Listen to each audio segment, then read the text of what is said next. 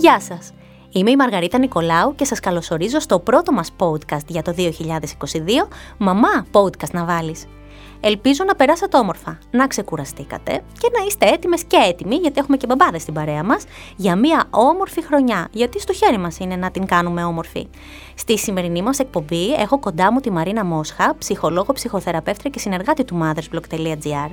Μαζί θα συζητήσουμε για ένα θέμα που πολλές νέες μαμάδες διστάζουν να συζητήσουν, τη λίμπιντο μετά το τοκετό.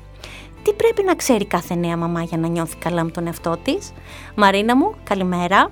Αρχικά θα ήθελα να σε καλωσορίσω και να σε ευχαριστήσω που δέχτηκες να κάνεις ποδαρικό για το 2022 στο Μαμά Podcast να βάλεις. Σε ευχαριστώ πολύ Μαργαρίτα μου, χρόνια πολλά να ευχηθώ κι εγώ, καλή χρονιά και εύχομαι να φέρω γούρι στο Μαμά Podcast να βάλεις. Είμαι σίγουρη ότι θα φέρεις ποδαρικό. Σήμερα θα μιλήσουμε για τη λίμπιντο της νέας μαμάς και θέλω να αποκαλύψεις όλα όσα πρέπει να γνωρίζει μια νέα μαμά για να νιώθει καλά με τον εαυτό της. Ναι, γι' αυτό είμαστε εδώ άλλωστε. Ωραία. Ας αρχίσουμε με μια απλή ερώτηση. Είναι φυσιολογικό που οι νέες μαμάδες δεν έχουν σεξουαλική διάθεση? Ναι, είναι φυσιολογικό.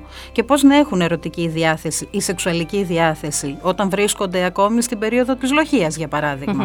Όταν πρέπει να φροντίσουν το μωρό τους και ξενυχτούν, όταν δεν κοιμούνται καλά, όταν είναι κουρασμένες. Αν μάλιστα προσθέσουμε το θυλασμό αλλά και την προσαρμογή στο νέο τους ρόλο, οι νέες μανούλες σε συνδυασμό με τις ορμόνες που ακόμα δεν έχουν επανέλθει, αλλά και το σώμα τους που δεν το θεωρούν και τόσο θελκτικό, καταλαβαίνουμε γιατί οι νέες μαμάδες δεν έχουν και ερωτική διάθεση.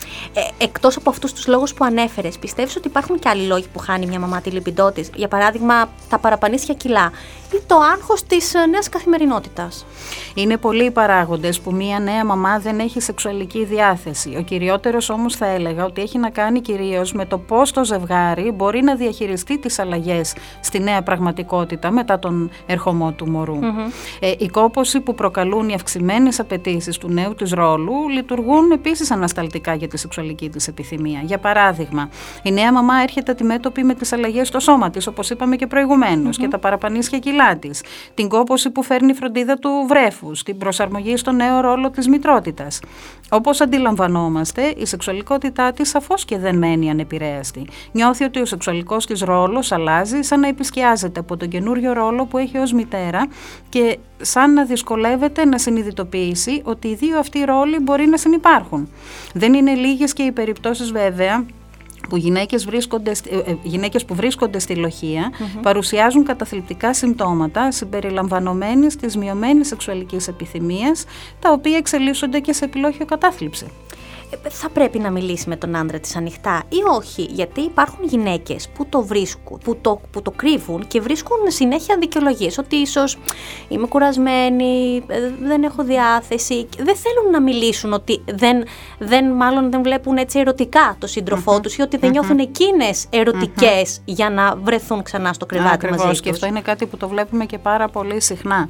Ναι, λοιπόν, είναι πολύ σημαντικό να μιλήσει ανοιχτά με τον σύντροφό της γύρω από το πώς αισθάνεται, πώς νιώθει, ακόμα και για πιθανές σκέψεις που μπορεί να την ανησυχούν. Για παράδειγμα, μπορεί να φοβάται ότι θα μείνει αμέσως ξανά έγκυος μετά το θυλασμό. Το βλέπουμε, το συναντάμε συχνά. Αν δεν μοιραστεί με τον σύντροφό της, λοιπόν, αυτή την ανησυχία της, πώς θα πάρουν μέτρα αντισύλληψης, για παράδειγμα, για να μπορούν ελεύθερα να απολαύσουν τη σεξουαλική τους ζωή? Με το να απέχει, δεν λύνεται το πρόβλημα. Ίσα-ίσα που και εκείνος βλέπει μια γυναίκα δίπλα του που είναι πιο απόμακρη και αρχίζει και αναρωτιέται. Αν δεν μοιραστεί, λοιπόν, με τον άντρα της την κούραση που αισθάνεται ή τις ανησυχίες της για το αν την βρίσκει ελκυστική ή όχι, πώς θα έρθουν και πάλι κοντά? Αν δεν του μιλήσει, πώς θα δώσει την ευκαιρία και σε εκείνο να είναι πιο υποστηρικτικός δίπλα της? Ποια πρέπει να είναι η διαχείριση του άντρα? Σίγουρα θα καταλάβει, όπως είπες και εσύ, ότι η γυναίκα του δεν έχει όρεξη. Θα πρέπει να την αφήσει, να τη βοηθήσει, να επιμείνει. Σίγουρα δεν θα πρέπει να αρχίσει να λέει τι συμβαίνει μαζί σου, τι γίνεται, γιατί νομίζω ότι και αυτά λειτουργούν αρνητικά επάνω στην ψυχολογία της γυναίκας. Ακριβώς, γιατί το παίρνει ως κριτική. Ότι τώρα δεν είμαι σωστή, με κρίνει, με βρίσκει λάθος, κοίτα να δεις, βεβαίως τύψεις. Ναι. Ναι. Άρα λοιπόν, ποια θα πρέπει να είναι η διαχείριση του άντρα, τι πρέπει να ξέρει ένας άντρας όταν βλέπει τη γυναίκα του ότι χρειάζεται βοήθεια, γιατί σε αυτή τη φάση είναι μια φάση η οποία η γυναίκα χρειάζεται βοήθεια. Βεβαίως και χρειάζεται βοήθεια. Άρα λοιπόν, μπορούμε να πούμε ότι στην περίοδο αυτή, το πόσο ο άντρας θα διαχειριστεί την κατάσταση μπορεί να παίξει πραγματικά καθοριστικό ρόλο γύρω από τις δυσκολίες που μπορεί να παρουσιαστούν στη σχέση και στη σεξουαλική του ζωή. Είναι σημαντικό να είναι δίπλα της συνοδοιπόρος και σύμμαχος, και αυτό είναι πάρα πολύ καλό να το βάλει στο μυαλό του και εκείνος και εκείνη, για να μπορέσει να το διεκδικήσει. Να είναι επίσης υποστηρικτικός προς τη γυναίκα του, να της δείχνει το ενδιαφέρον του, διεκδικώντας την, προσεγγίζοντάς την ερωτικά με τρυφερότητα και κατανόηση για την ιδιαίτερη φάση που περνάει. Να της υπενθυμίζει πως συνεχίζει να είναι γυναίκα ποθητή, επιθυμητή εκτός από μαμά, και πως και οι δυο τους εξακολουθούν να είναι και εραστές εκτός από γονείς.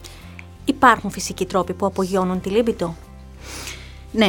Ας μην ξεχνάμε πως μπορεί να μην υπάρχει σεξουαλική επιθυμία, τουλάχιστον τον πρώτο καιρό. Παρόλα αυτά, για να μην διαταραχθεί η σχέση του ζευγαριού, αλλά και για να μπορέσουν οι δύο σύντροφοι να έρθουν ξανά κοντά ερωτικά, μπορούν να κάνουν προκαταρκτικά παιχνίδια, τα χάδια, έτσι, πριν από την σεξουαλική πράξη, και να αποφύγουν την κολπική επαφή. Μέσα από την αγκαλιά, μην ξεχνάμε ότι εκρίνεται και η οκυτοκίνη, που λέγεται διαφορετικά και η ορμόνη της αγάπης, που μπορεί να ξυπνήσει και πάλι σιγά-σιγά το ερωτικό ενδιαφέρον. Αν η νέα μαμά δει ότι έχει περάσει αρκετός καιρός, έχει την επιβεβαίωση από το γυναικολόγο της ότι δεν έχει υπάρξει κάποια επιπλοκή στην επούλωση των τραυμάτων της γένας, και εκείνη και πάλι αποφεύγει το σεξ, μη έχοντας ερωτική επιθυμία ή φοβάται να εμπλακεί ξανά σεξουαλικά, τότε θα πρέπει να δει ειδικό ψυχικής και σεξουαλικής υγείας που θα την βοηθήσει να αντιληφθεί τι ακριβώς και συμβαίνει. Αυτό που χρειάζεται να κρατήσουμε στο μυαλό μας είναι πως η ενεργή σεξουαλική ζωή θωρακίζει την υγεία και βοηθάει τη γυναίκα να επανέλθει τόσο οργανικά όσο και ψυχολογικά με πολύ πιο γρήγορους ρυθμούς. Πώς θα δώσει χρόνο μια γυναίκα στον εαυτό της? Πολλές νιώθουν άσχημα, όπως αναφέραμε και εμείς πιο πριν, τύψεις, και δεν ξέρουν τι να κάνουν. Ποιες είναι οι δικές σου συμβουλές? Και σου ζητάω να μιλήσεις σαν γυναίκα και όχι σαν ψυχολόγος. Τι θα πρότεινες εσύ σε μια γυναίκα η οποία δεν νιώθει άνετα με τον εαυτό της, μια νέα μαμά? Ναι, νιώθουν άσχημα και τα βάζουν με τον εαυτό τους οι νέες μαμάδες, επειδή ακριβώς δεν μπορούν να ανταποκριθούν στα συζυγικά τους καθήκοντα, ή επειδή μπορεί να πιέζει, για παράδειγμα, ο σύζυγος για σεξ και εκείνος βέβαια δεν έχουν τη διάθεση, ή επειδή μπορεί ακόμα και να μην νιώθουν έντονα το μητρικό ένστικτο και να κάνουν άσχημες σκέψεις κτλ. Χρειάζεται να είναι πρώτα απ' όλα ειλικρινείς με τον ίδιο τους τον εαυτό και να παρατηρήσουν τι ακριβώς τους συμβαίνει, να μάθουν να ακούνε τις ανάγκες τους, και είναι πάρα πολύ βασικό, Μαργαρίτα, να μάθουμε γενικότερα, όχι μόνο οι νέες μαμάδες, όλος ο κόσμος, να μπορώ να αναγνωρίζω τις ανάγκες μου, για να μπορώ να τις μοιραστώ και με τον άνθρωπο που έχω δίπλα μου, με τον σύντροφό μου, έτσι ώστε να δώσω χρόνο και να προσαρμοστώ και στον καινούριο μου ρόλο της νέας μαμάς. Να σε διακόψω λίγο εδώ. Πιστεύω ότι αυτό που λες είναι πάρα πολύ σημαντικό. Οι γυναίκες, ακόμη και οι νέες γυναίκες, οι μοντέρνες μαμάδες, εγώ είμαι 37, υπάρχουν και μαμάδες που ακολουθούν, έτσι. Ακόμα και οι νέες μαμάδες δεν μιλούν με τους συντρόφους τους. Θεωρούν ότι δεν πρέπει να μιλήσουν, ότι ίσως τις κρίνει, τις χαρακτηρίσουν αρνητικά, και είναι αυτό που τις κρατάει πίσω. Γι' αυτό και τα κρατάνε μέσα τους, και ίσως μετά δημιουργούνται και περισσότερα προβλήματα. Ακριβώς, και έτσι έρχεται και η απόσταση στο ζευγάρι σταδιακά. Γιατί εκείνος τι βλέπει? Βλέπει ότι ναι, ωραία, καταφέραμε, έχουμε το μωράκι μας, τι ωραία, τι καλά που το θέλαμε. Με τη σύζυγό μου όμως αρχίζουμε και απομακρυνόμαστε. Και ωραία, μπορώ να καταλάβω στην αρχή ότι τώρα γέννησε, είναι λίγο δύσκολα τα πράγματα, έχουν αλλάξει τα προγράμματα, δεν κοιμόμαστε και οι δύο καλά.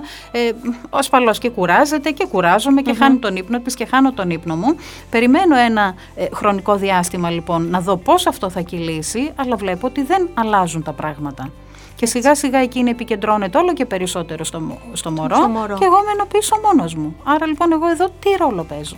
Σωστά. Συνεχίζοντας λοιπόν, να δώσω και κάποιες συμβουλές, όπως ζήτησες προηγουμένως. Μπορούμε να πούμε ότι χρειάζεται οι νέες μαμάδες να φροντίσουν να βρουν λίγο χρόνο για τον εαυτό τους. Το τονίζω και το ξανατονίζω αυτό. Να αφιερώσουν χρόνο στον σύντροφό τους, όχι γιατί πρέπει, αλλά γιατί οι ίδιες το θέλουν. Να του μιλήσουν ανοιχτά για το πώς νιώθουν και να δουν αν θα μπορούσε να κάνει κάτι και εκείνος για να αισθανθούν καλύτερα. Να φροντίσουν για την καλή ψυχική τους διάθεση, χωρίς να την παραμελούν, ούτε να λένε δεν πειράζει που είμαι έτσι σήμερα, θα μου περάσει. Χρειάζεται να το φροντίσω για να μου περάσει. Και μην ξεχνάμε και τις ορμονικές αλλαγές που έχουν συμβεί, και ακόμη οι ορμόνες δεν έχουν επανέλθει. να φροντίσουν την εμφάνισή τους, την υγεία και τη φυσική τους κατάσταση, να γνωρίζουν ότι η επαναφορά της σεξουαλικής ζωής στους προηγούμενους ρυθμούς μπορεί να γίνει σταδιακά, δεν γίνεται απότομα, και να μην ξεχνούν βέβαια τη μεγάλη αξία που έχει η αγκαλιά, το χάδι, αλλά και τα λόγια τα ερωτικά για το πόσο σημαντικός είναι ο σύντροφος στη ζωή τους. Ακόμη και στην περίπτωση που δεν υπάρχει επιθυμία για σεξουαλική επαφή, έχει πολύ μεγάλη σημασία το ζευγάρι να μην χάνει τελείως την επαφή μεταξύ του. Πολύ ωραία τα λες, Μαρίνα μου. Σε ευχαριστώ πάρα πολύ για όλα αυτά τα ενδιαφέροντα πράγματα που συζητήσαμε σήμερα και ελπίζω να βοηθήσαμε έστω και λίγο τις νέες μαμάδες που μας έχουν ακούσει σήμερα. Νομίζω ότι ήταν πάρα πολύ σημαντική η κουβέντα που κάναμε, γιατί πολλές γυναίκες αντιμετωπίζουν πρόβλημα μετά τον τοκετό και χρειάζονται ενημέρωση. Ακριβώς. Το βλέπω και εγώ στο γραφείο αυτό. Να σε ευχαριστήσω και εγώ με τη σειρά μου και να πω ότι είμαι στη διάθεση να απαντήσω σε πιθανές απορίες από τις νέες μαμάδες που μπορούν να στείλουν σε εσάς. Φυσικά. Και να το πούμε αυτό εδώ, ότι μέσα από όλα τα podcast που κάνουμε με τους ειδικούς μας και σήμερα με την Μαρίνα τη Μόσχα, εσείς έχετε τη δυνατότητα να μας στέλνετε ερωτήματα για να τα δίνουμε κι εμείς μέσα από την εκπομπή μας, στην ειδικό μας ή στους ειδικούς μας για να δίνουν τις απαντήσεις τους. Είμαι η Μαργαρίτα Νικολάου και στο σημείο αυτό ολοκληρώθηκε η συζήτηση που είχαμε με τη Μαρίνα Μόσχα, ψυχολόγο-ψυχοθεραπεύτρια. Εσείς, αν θέλετε να ακούσετε podcasts που σχολιάζουν την επικαιρότητα και φιλοξενούν θέματα για ό,τι συμβαίνει γύρω μας, δεν έχετε παρά να ρίξετε μία ματιά στο podcastmedia.gr. Εκεί θα βρείτε και όλα τα δικά μας podcasts. Σας ευχαριστούμε που ήσασταν μαζί μας για ακόμη μία φορά και ανανεώνουμε το ραντεβού μας για την επόμενη εβδομάδα στο «Μαμά, podcast να βάλεις». Γεια σας!